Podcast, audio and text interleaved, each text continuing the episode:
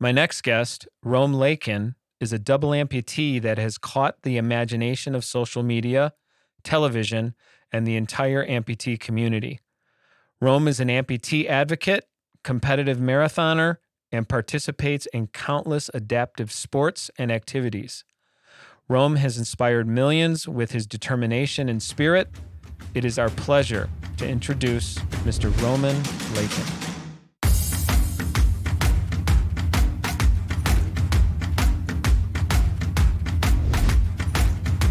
Hey Rome, how you doing today? Hello, I'm doing great. Thank you, Rich. How are you? Roman, good to see you this morning. Uh, I really appreciate you being here. I've been following you uh, as of recent online, and it looks like you're super busy right now. So I do appreciate you carving out an hour. And we are doing this a little bit earlier to to accommodate you. I'm glad we were able to do that, and I'm sure you've got a busy day ahead. But fantastic to finally get you on the show and get caught up on all the uh, really exciting things that you're doing. I tend to get a little overwhelmed when I follow you because there's a lot going on with you. Were you always as active as you are now before your amputation? I guess that's the Not even. yeah, that's my first curiosity. Not even close. I mean, I was a web developer in uh, living in Brooklyn, working in Manhattan, and it was just living uh, the normal New York City life. You know, you go to the gym every now and then, you go on runs every now and then. I would definitely bike everywhere. I enjoyed active activity, but I was never in a league like I am now. Okay. I'm thriving in the competition and the actual competitiveness of it. That's Yeah. what I'm very excited for. Yeah, and and I find that interesting because there's so many amputees that I talk to that discover their fitness level after an amputation. I'm actually in that group as well. Was a hardworking Mm. guy, went to work every day. Yes, I'd hit the gym every once in a while. Or if a friend said, Yeah. Hey, we're doing a 5K this weekend, you want to come along? I could do those things, certainly not in I, I guess I would say in a confident way, but I could still do them. And after my amputation, it was as if that situation spoke to me and said, if you're going to do this in a way, a confident way, a way where you feel as if you're mastering it, you need to get your ass in shape. Like this is not That's exactly how I feel. this is not going to work exactly. for you. Every morning I wake up, eh, I never feel like I'm um, ready enough. I mean, I still go out and tackle what I have to tackle, specifically to try to get better, to uh, try to work harder today so I don't have to work as hard tomorrow, type of thing. Yeah. Yeah, it's always it's always that progression, that evolution. We're we're trying to bring our best selves to this uh lifestyle, this situation and being inspired by people like yourself, I tend to wake up with that urgency of okay, what what am I doing today to take things up just a little bit to a higher level, to a higher plane? What was the the most Mm. challenging thing for you? I've I've watched many of the videos of your progression in getting accustomed to walking with a prosthesis. There's a video that I watched sort of at the beginning of your journey that I found to be really, really transparent and sort of putting yourself in a very vulnerable place.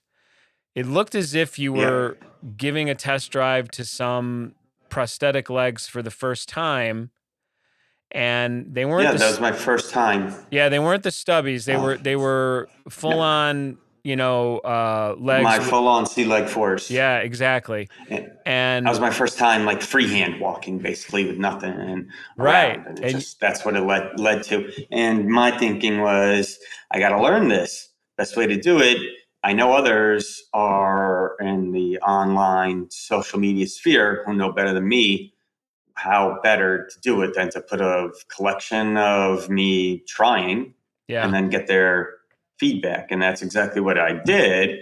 Well, that was my intention, but it obviously snowballed to something bigger, which Yeah. is great. I like it.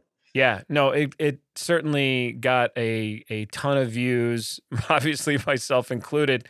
But, you know, I would describe the video as reality. This is what it looks Yes. Yeah, this is what it looks like when someone who has lost their legs is trying to walk for the first time. Very often, at least when I speak to able-bodied people, and they'll say, "Oh, you're getting those cool, you you know, those cool prosthetics, and you can walk faster, run faster, do all these things." And I'm I'm thinking, "Oh, how did this perception get built that we just step in to a socket and our lives are transformed in a moment that sud- suddenly we're Paralympic Mhm. athletes and we can run and jump and and do all these things and I think man you know Rome's video if you can catch it it's you know and we'll and we'll probably throw a clip of this on the episode as well For sure. it's it's really really a dose of harsh reality in that you're trying to simply walk across grass and I think a couple of other surfaces but but predominantly glass or not glass but Grass, grass. yeah. Wow, glass. that Yeah, no way. No, we're not going to do that. Please don't do that. Um Not yet, at least. no. Uh, You're you're walking across grass for the sole purpose of knowing you're going to fall, continually fall. You Mhm. need to be on a softer surface cuz putting you on asphalt in that Right. situation is not going to It's just too too much for me, I think.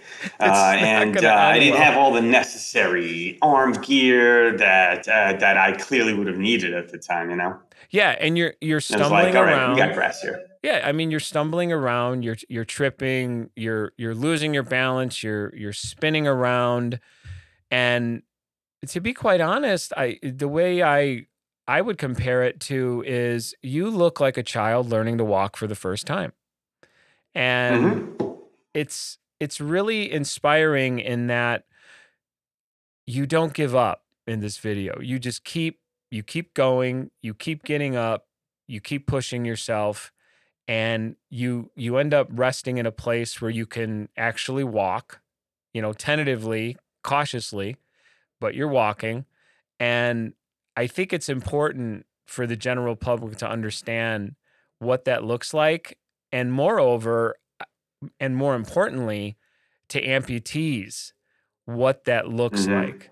Very often I believe in our community many newer amputees see the high performers, see the high functioning people and need to pump the brakes a bit and say, "Okay, but where does this start?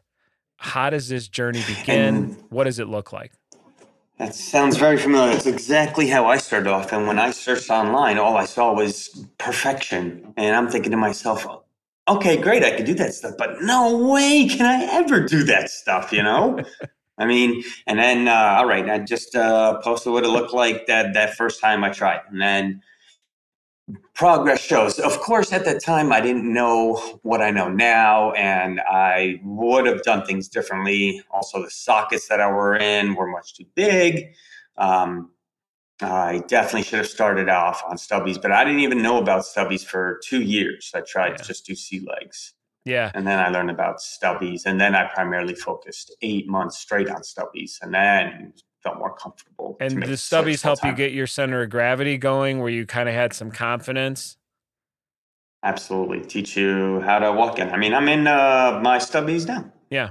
So so it's a go-to for someone like yourself, you know, uh above the knee, you know, double amputee that that would be a let's let's call it in the menu of choices that you choose. Um I know as an amputee myself, we all continue to to uh use assistive devices, you know, different things that help us do various tasks throughout the day and I will tell someone that's all very normal that we employ many different ways to get around.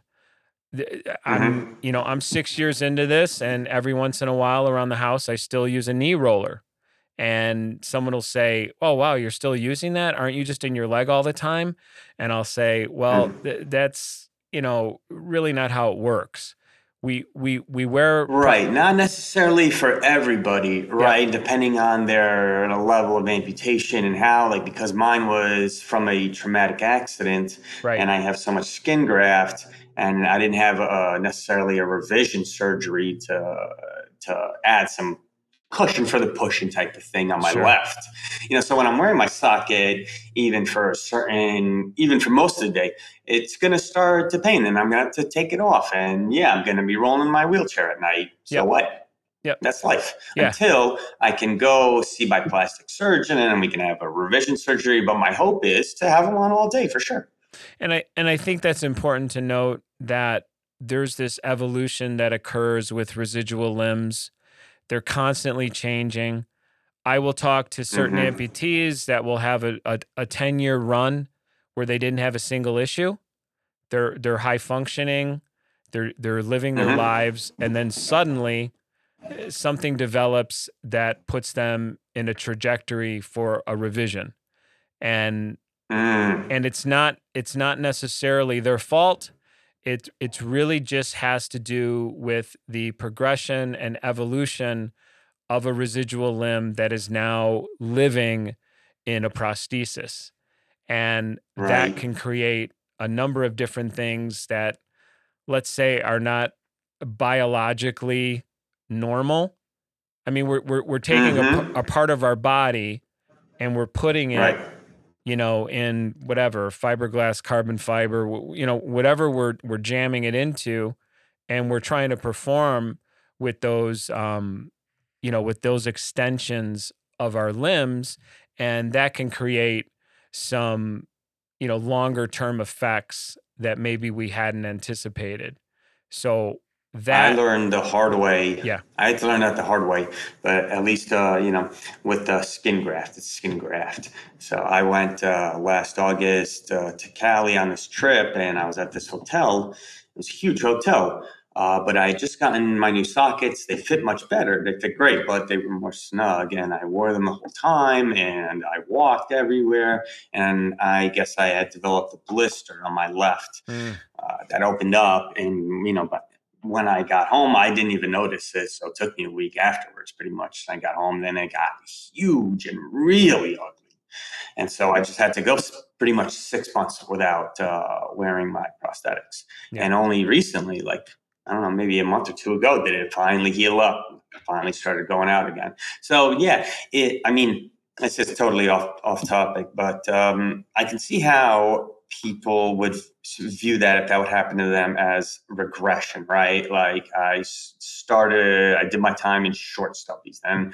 I added a little bit of length, which is how you're supposed to do it, and then I went full C-Legs and everything. Then I went to California, was doing great, and then boom, now back in the wheelchair. Oh, and I finally healed, and oh, I'm back in stubbies. Great. I don't know. I just never look at it as a setback to the learning curve. I know that I don't want it to happen again. So now I'm just a little bit more diligent in how I go about wearing my prosthetics. I don't wear them all day, even though I totally, I probably could bustle it. I don't want to have to deal with six months out again. yeah. I think I think what you're referring to, I know it's the same thing for me. It's finding this this balance, this sort of equilibrium of time in a prosthesis versus time at rest, giving your limb a chance to recover, for your skin to recover. And obviously, when you're doing as many activities as yourself, that has to be a really, really deliberate exercise because, you know, I I work uh, a full time job, go to work every day. I like to get in my workouts during the week as well as the weekend. So, in my mind, I'm always sort of kind of micromanaging those recovery times. Okay, if if I am going to go to the gym, do I have a half hour, an hour to give my residual limb a rest before I'm jumping on a treadmill or, you know, I'm I'm You doing make sure you plan that out before. Absolutely. Absolutely. If I was to transition from you know let's say you know walking around the office all day to uh, going on an elliptical i'm i'm sort of kind of asking for trouble in that situation Yeah. i'm, I'm I sort of that. telling my limb hey i don't care how bad this is for you i'm just gonna Mhm. push through it and and that's where That's sometimes exactly the the skin breakdown can occur and and things of that nature what uh, currently um with everything that you've got going on i i know you engage just a, a, a tremendous amount of different adaptive sports. Uh your your your history if someone was to do a deep dive on you i mean man it- there's just there's so much that you've engaged as an amputee which certainly is inspiring. Wh- wh- what's what's the thing that interests you most right now or what's most challenging for you right now? Doing it more, doing more, um, and doing it more fluidly, like more challenges. Like there's a specific one. I did the Gaylord Gauntlet, okay um, and that has a number of obstacles where you're crawling through mud and going over uh, walls and and uh, walking through mud and all that. And I remember last year I did it. I could only do half because my socket wasn't fitting right, and I was so exhausted. But to do all of that, you know, would be a feat. So. Um, my hardest challenges are what I set for myself, and that's always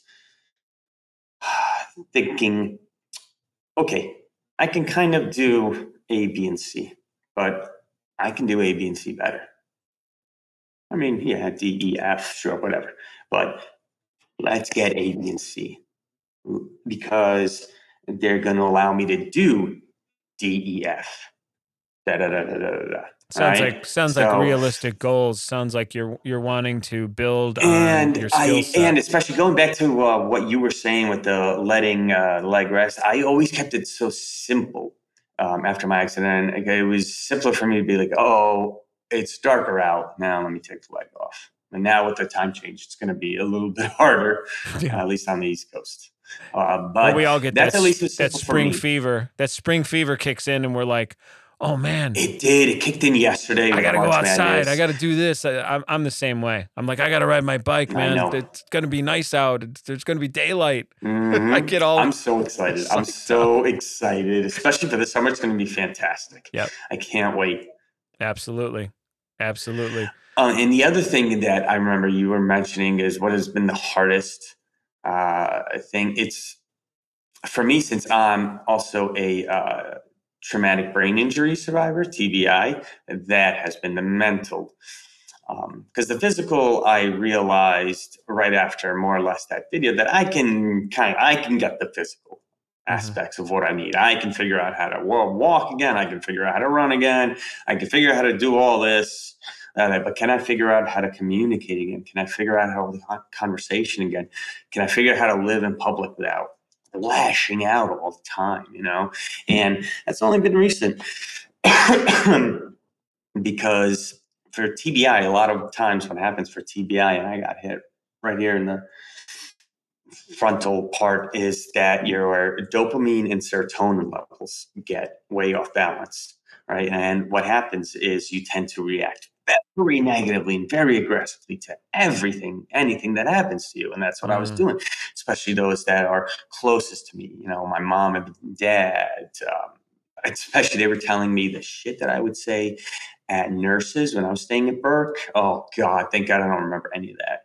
Well, let's So talk a little bit. Right. So, Let's talk a little bit about your accident. I wanna I wanna use this as a segue, and mhm. you've been very forthcoming, very transparent, and to the betterment of you know traumatic injury survivors. You've been very offering of your story, and Mhm. I I you know I admire that because so often people go through these things and it, it's hard for them to talk about it. And I'm not suggesting that at any time it's been easy for you, but Mhm. I'm going to let you walk the audience through the day you lost your legs and what occurred. this is certainly out there. There, there, you're, you know, Rome's definitely been interviewed. He's he's been on. You're on Tamron Hall. You've been on, you know, all kinds of different shows and and different news pieces. Your your, your story is definitely there, but um, for the the benefit of this audience specifically, if you don't mind, just walk us through that day and what led to your amputation and your uh, your brain injury. Sure. I was February 2nd, 2018. It was a regular Friday morning. I was uh, going to work, living in Brooklyn, uh, working in Manhattan. And uh, what I remember of that day is getting up and getting ready to go to work. And then I remember the next thing I remember much later, about three months or so, is waking up in the hospital. And I didn't need a doctor to come in and tell me I didn't have any legs. I knew right away. What was Um, the time from So, that day to when you woke up? Was it like the next day you woke up or the same day? Oh no, it was, and I was a little sketchy about this at first. I thought it was, oh yeah, I just woke up. No, it was like three weeks, I think. Three weeks. So it was from the time that you had the accident till the time that on the calendar that you sort of woke up. Let's call it you were completely I was already 32, I think. No Because kidding. this happened a couple weeks before my 32nd birthday. I was 31 at the time, going on 32. I You had said- two legs when I was 31, and I had none when I was 32. You celebrated your birthday unconscious. Yeah, Wow. and I, yeah, 32 is a wash. Okay. So so that's a remarkable part of the story that I did not know.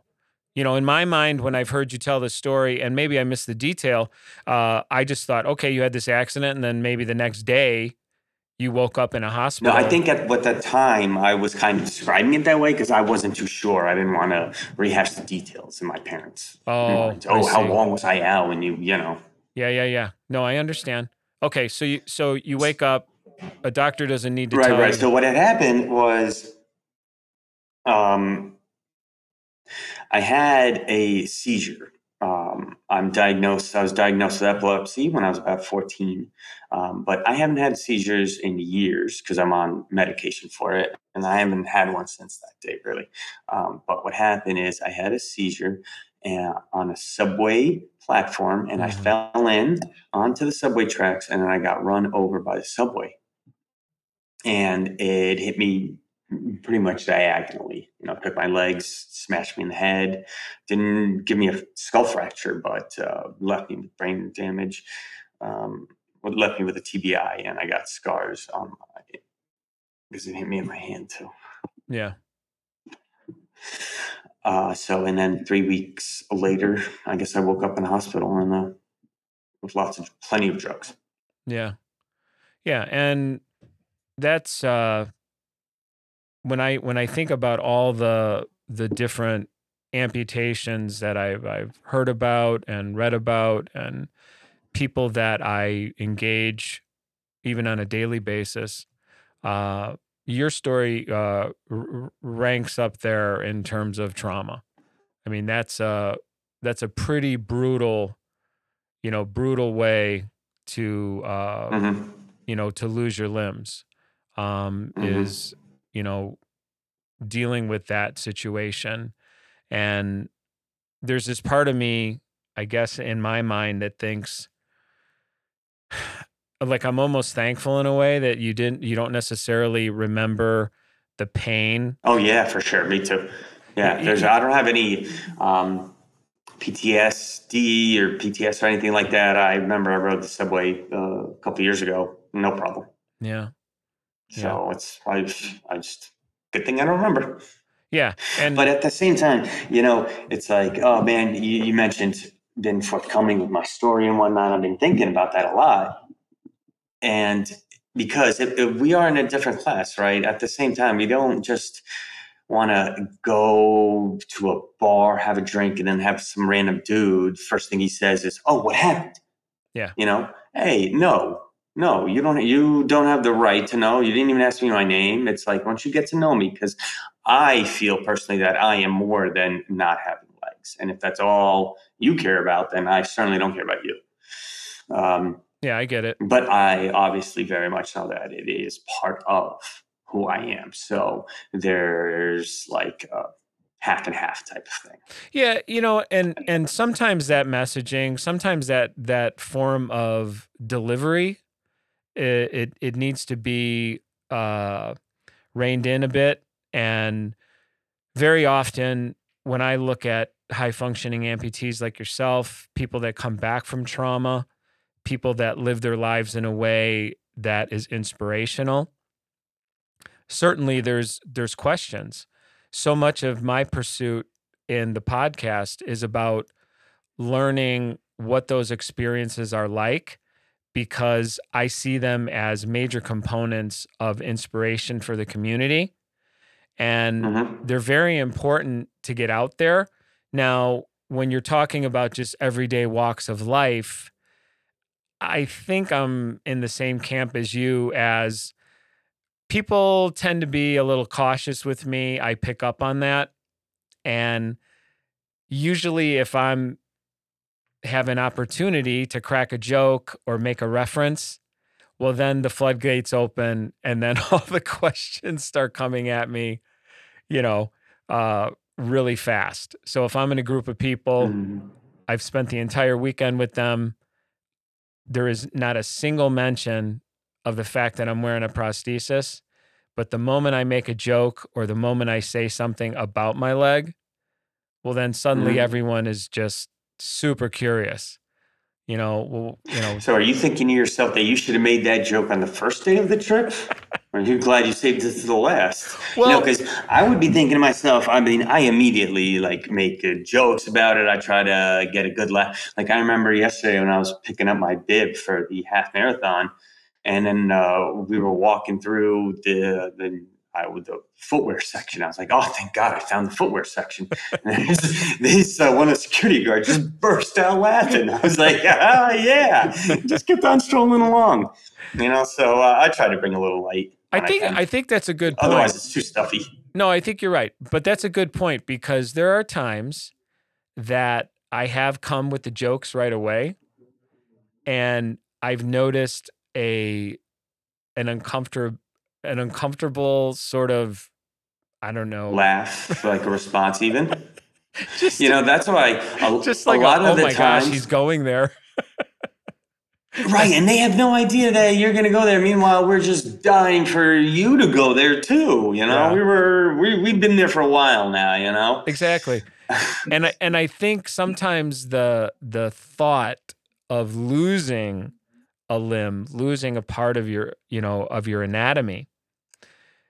It's it's hard for some people, not all, but it is certainly hard for some individuals to digest. What's that like? Mm. What does that feel like? And I think when I notice this the most, I don't really notice it that often when I'm in a prosthesis, but when I was post op, and I was in a wheelchair and I would go places and I mean my my residual limb is just, you know, as they say, kind of hanging around. And mm-hmm. I would notice some pretty extreme reactions to me. It was sort of a spectrum of kind of like sadness in some in the eyes of some people, but to be quite honest, there there was moments where I could see almost like a horrified look on someone's face, where they thought, "Oh, oh my gosh, what happened? Oh my gosh, what happened to you? Oh my gosh, that's terrible." And mm-hmm. now that I'm in a prosthesis, ge- generally most of the time, it it seems like that tends to shift when you're in a prosthesis and they look at you 100% i was just uh, i was just going to say that yeah. yeah. it's exactly how i feel um, the way that i created it was especially when i was making the transition from wheelchair to stubbies because you're just as short if not shorter yeah. um, you know but uh, the way that i thought about it was that no matter what if people see you in a wheelchair and they're thinking you can be walking they're going to look down on you. But when people see you walking and they think, wow, you could be doing that in a wheelchair, they're going to look up to you no matter how short you are. Yeah. And that's how I felt personally. At least that's how I don't know if that's how I look, but that's how I felt in my head. Like, oh yeah, I could be in a wheelchair now. Woe is me when I went downtown or out somewhere. But I said, no, screw this. I am absolutely going to go in my stubbies and do everything. And yeah, people were still looking down. I was, uh, what? But I felt like they were looking with this sense of awe. Like, hey, at least he's not in a wheelchair, and that was enough for me. Yeah, he's up and moving. So there's something that you had mentioned, and I, I don't recall the interview or or the video blog, but you had spoken at the beginning of your journey, you adopted sort of this copy and paste kind of concept that Mm-hmm. when you were navigating this new world, this amputee experience, you were just copy and paste, copy and paste.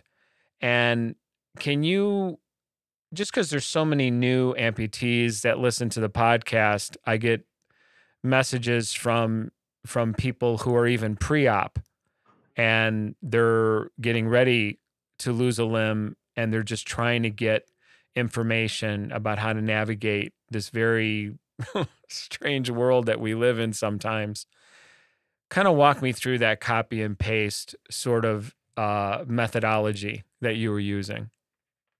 Well, now I know a little bit better at the time when it was just like find people out there who don't have both their legs uh, uh, above the knee, do what they do, and then get to where they're at by exactly what they're doing. But everybody's situation is different because of my traumatic injury. My left, uh, my bone is so close to the skin, and that's why there's more pain there. I can't perform certain tasks. I can't do certain movements that those guys can. So, I mean, at first, copy and paste because it's simple to keep in mind. Oh, this person is doing it better than me. He's been at it, they've been at it longer than me how are they doing it? Start off like that. And then once you feel more comfortable with it, and then you can gear more towards okay, is how close are our uh, limb losses? How, I mean, are you from a traumatic accident or is it a, a scheduled surgery? Because normally scheduled ones, they tend to get it ready for prosthetics as opposed to traumatic accident. Anything can happen. Yeah, because you're you're essentially trying to salvage something that's gone through a massive trauma, and it's Right. it mm. it's it's not dictated by a surgeon's scalpel. It's okay. What are we gonna do with what this train did to this young man? How are we so gonna? for me, I don't know, maybe that copy and paste mentality probably wasn't the best because it did lead me to six months back in a wheelchair. But in general, I think it was the right mentality for what I needed at the time. You know, Rome, but isn't that when you say that six months? It, but isn't that just part of this process? Isn't those types of you know sort of S curves that we go through? Self-learning, self-learning, sure, self-learning. I I mean, I if I would have, if somebody would have told me before I went on a trip, hey, you got new socket, um, don't wear them all day when you go there because yeah, they're going to feel more com- comfortable, but they might lead to, they very hmm well will lead to your skin breakdown. And when I got there, that hotel didn't have any wheelchairs that were free for. I don't know. You had to pay to play on a wheelchair. yeah. Uh, so, and I just wanted to show off my walking my new sockets. No, I get it. So, yeah, six months ago, if I knew, No, I is what it I uh I actually when I first was able to get into a prep socket, everything, at least what I see very very much online is I will watch the journey of certain amputees, new amputees. And everything is, at least in the beginning, it's sort of built around hey, I'm coming out of surgery. I'm going into rehab. I'm going into physical therapy. I can't wait to get in my leg or I can't wait to get in my legs. hmm And that becomes the focus, the goal. And social media has a tendency to cheer that on. And then someone gets into a prosthesis, and let's say they're in a prep. So now I'm in a prep socket and it's go, go, go. And I was in that same sort of attitude of, well, now I've got to walk. Like this is my duty. I I have to wear this. I don't care how painful it is. I don't care how new and different this feels. I don't care how much my residual limb is continually reforming just about every day at that point.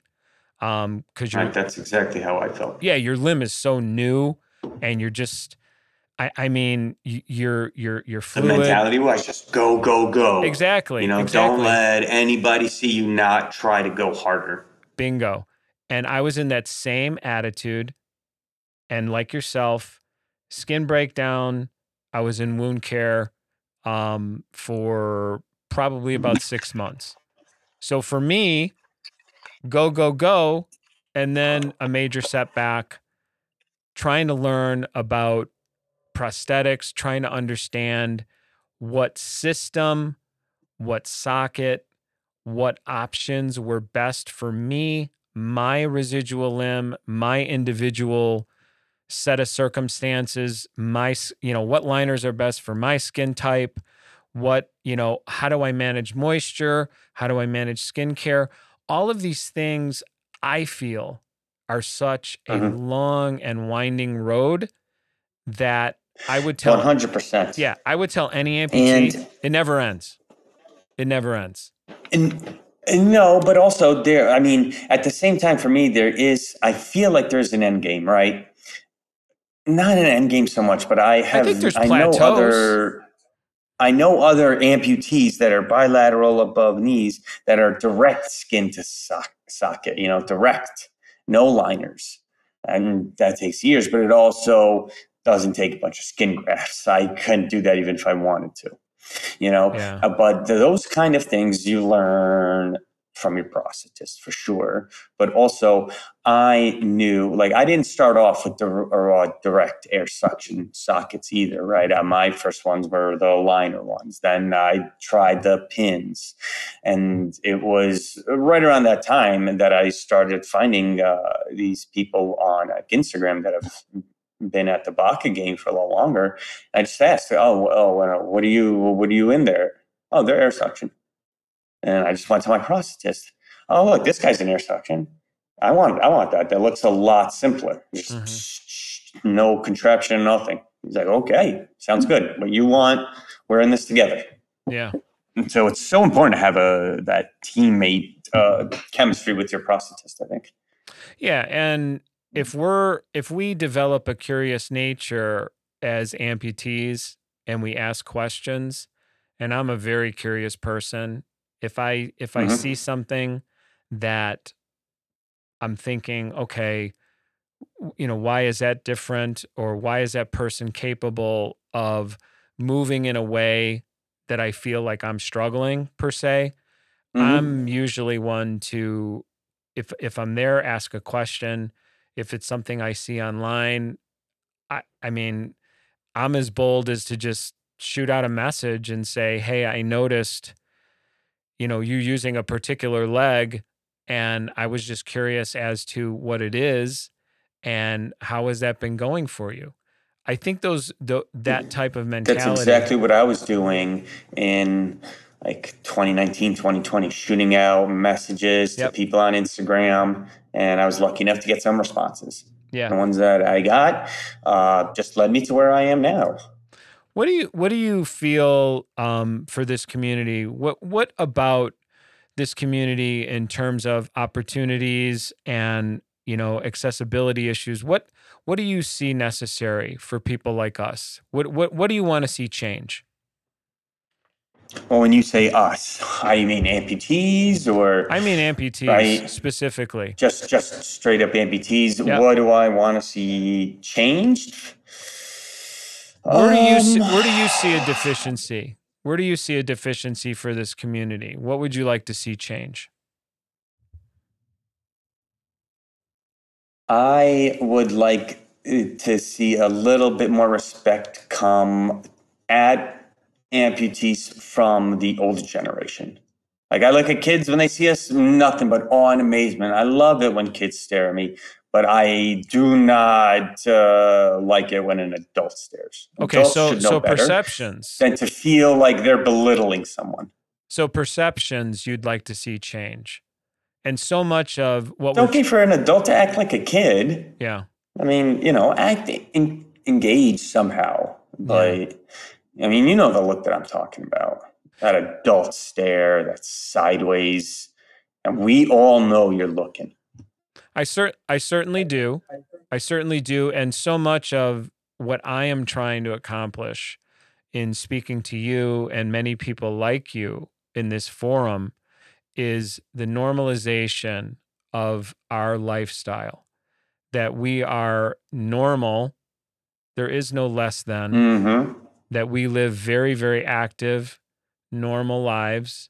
And we have to push for opportunities in all aspects of life, whether that's career, relationships, uh, you know, the same the same kind of opportunities to participate, to have um, you know, places where our voices can be heard. I, I, I just tend to believe that the the amputee the amputee community specifically uh, is very underserved, and there are a lot of misperceptions about amputees. And I think that Mm-hmm. we need to sort of create i mean not to get you know all hippie on you but we sort of need to create that light we need to create that energy that gets out there to show people like you're referring to that our lives are very normal and See, I don't even know if normal's the right word anymore. Well, what word would you use? You know, yeah, I'm I'm unique and special.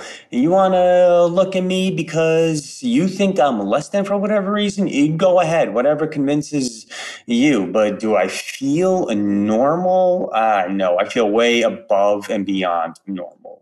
Yeah. You know. So would you call it the, would you call it your new normal Yeah, I could do that. because I wasn't born this way, and I definitely know somebody who was, and this what this would be his normal, right? But for me, it's a new normal for sure. I like that better. Well, nor- well, nor- normal is a it's a broad term, and normal Mm. means a lot of things to a lot of different people. It has a lot of different meanings, and Now I see. I I think it might even be harder to be normal a normal amputee. Yeah. Like what? What does that even mean to somebody like us? You know, Yeah, what would be a I- normal amputee? I think for me, it's it's about finding my best self. I think it's about reaching my fullest potential, uh, physically, mentally, spiritually.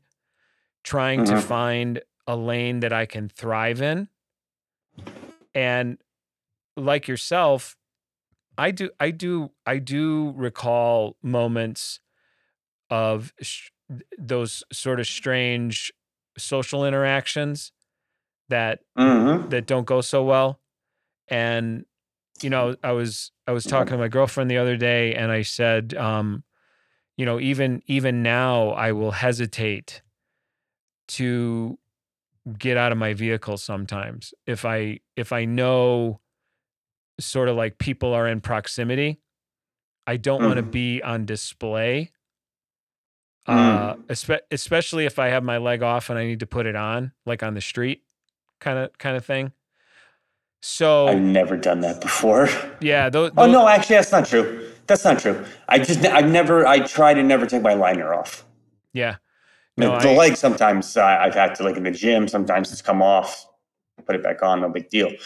Uh, the liner, nah, that I don't like to show yet. yeah there there there's been times where if if i'm uh, on a long you know i i drive with my left foot but if if i'm Mm. taking a long trip i'll you know take my my prosthesis off which is on my right leg and hmm I'll go down to my um you know my liner sock. I mean, I've got my my gel liner off, I've got my leg off and in order for me to depart the vehicle, I I can't put my leg on like inside of the driver's seat. I literally have to turn sort of Right, you got to open the door. open the door, Yeah. step my you know touch my left foot to the ground and put on my prosthesis. And there have been times where I have done that not knowing someone was in proximity. Mhm. And yeah, that's that's an interesting reaction. Let me just say that. Mm. Especially if You know, it's Somebody told me once.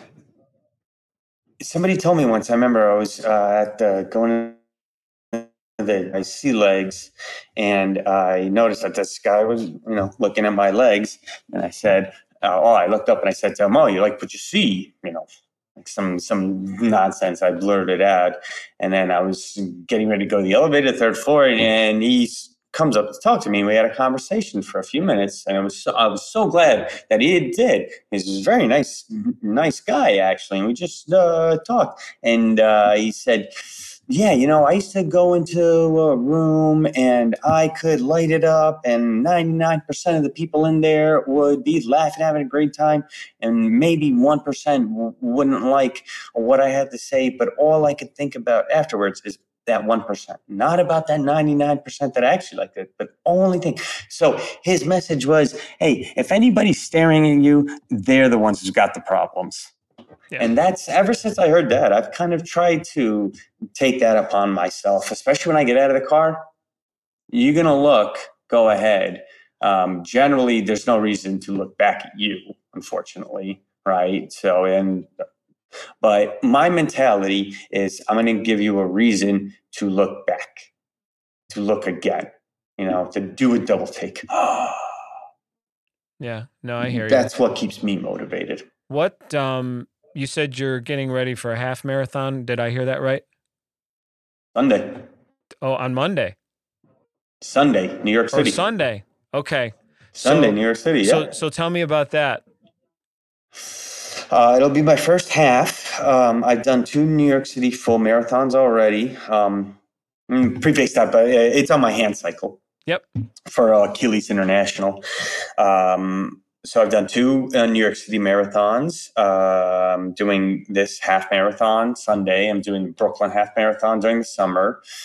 Um, hand cycling is just something that I gravitate towards. I remember when I was staying at Burke Rehabilitation Facility after my accident, uh, we had an amputee support group meeting there, and one of the guys there, Dominic Romano, uh, who helps run an Achilles International New York City chapter, was there and he invited me to come to a hand cycling clinic that they were doing at Burke's. They have a track up there. So I tried it and I immediately uh, loved, uh, fell in love with hand cycles because I could do it. And it was just one of those activities that I didn't need to have legs to be great at. So it was an excellent love. And uh, Dom, it was me, my dad, and Dom um, cracked some joke. It was something of like, uh, oh, at least, uh, at least this way, you know, your legs won't get cold. You don't even have any. And me and my dad ha- had a uproarious laughter. You know, it was just like one of those big belly laughs I haven't had in a while. It was Yeah. great. And then right after that, I just took to such a love to having the wind back in my hair. I had hair back then. um, and I never stopped. It was then uh, he told me that they had uh, workouts in Central Park. That's where they bike. And that's where I started to go because I'm still only 45 minutes away from the park. And then I was able to get a grant from the Challenged Athletes Foundation for my own bike. And now I participate in as many hand cycle events as I can. Wow, that's wonderful. Now I'm uh, doing marathons. I'm doing uh, Berlin uh, this year. Uh, I'm going to be doing New York City again. Uh, my main goal is to do the six star Abbott uh, six star international marathons. Um, so it's New York City, Boston, Chicago, uh, London, Tokyo, and Berlin. So I got New York City twice. I'm going to get Berlin down. That is huge. That is huge. And then I'm hoping that maybe by the time I get to the last two, that I'll be maybe running them. No, that's that's Uh, phenomenal. the goal is to run these marathons. Well, sure, but the the the level of activity, the level of training, the level of dedication that goes into because I know quite a few people that are um, hand cycling takes a tremendous amount of endurance, a tremendous amount of upper body strength. It is not Mhm. easy at all. Mhm. It's not a uh, it's not a cakewalk. So when you're talking about marathon type of uh, participation, that's huge. It's a huge source of inspiration.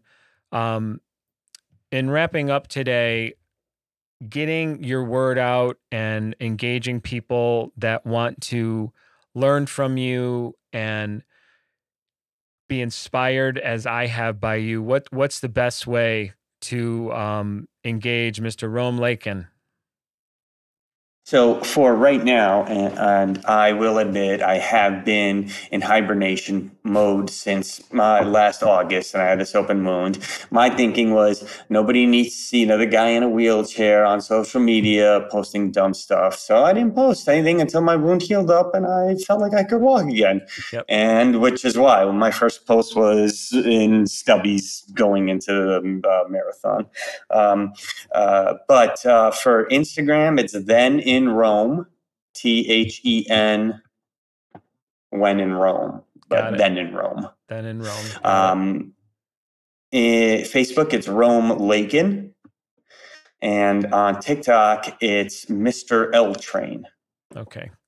Um, Fantastic. I and those are all um, a lot of those channels are goofy stuff, right? Or, or you'll find that big video collaboration one that I did. Um, I my plan is to very soon start a dedicated YouTube channel to uh, bilateral above knee amputee walking process. Um, Tips and tricks, things like that. Um, I just need somebody else to hold the camera. Me too. Yeah, there's there's plenty of content. hey, no, you said you had a girlfriend. yeah, she works. Ah, She doesn't have time to follow me around. That's for sure. She's a busy lady. well, Um, No, why is that? Because you can't earn any money. well, there's there's plenty of content out there, and I, I if if you search uh, for Rome, he's out there. I mean, there's there's lots of video. There's lots of different types of content. Uh, it was not uh, certainly not difficult for me to discover you, and I'm glad it wasn't. no, not at all. And uh, I appreciate what you bring to the community. I appreciate how transparent you are and how offering you are of yourself and the sharing of your journey. Very important to all of us. And you are truly an inspiration. So I want to, in closing, I want to thank you for being here today, taking the time. I wish you a beautiful weekend and, uh, uh, hopefully, our weather on the East Coast as well in the Midwest here will cooperate and we can get our spring jam on, as they say. Um, but thank you so much. Ditto, I, ditto. appre- I appreciate you being It here, It is my pleasure. and I'm sure we It will is be my talking pleasure. soon. Thank you so much for having me on too. No, it's it's it's been it's been uh, it's been wonderful, and thanks again. That's going to actually wrap it up for us. My name is Rick Bontkowski. This is the Amped Up to 11 podcast, and I want to wish everyone health and happiness, and we'll see you next time.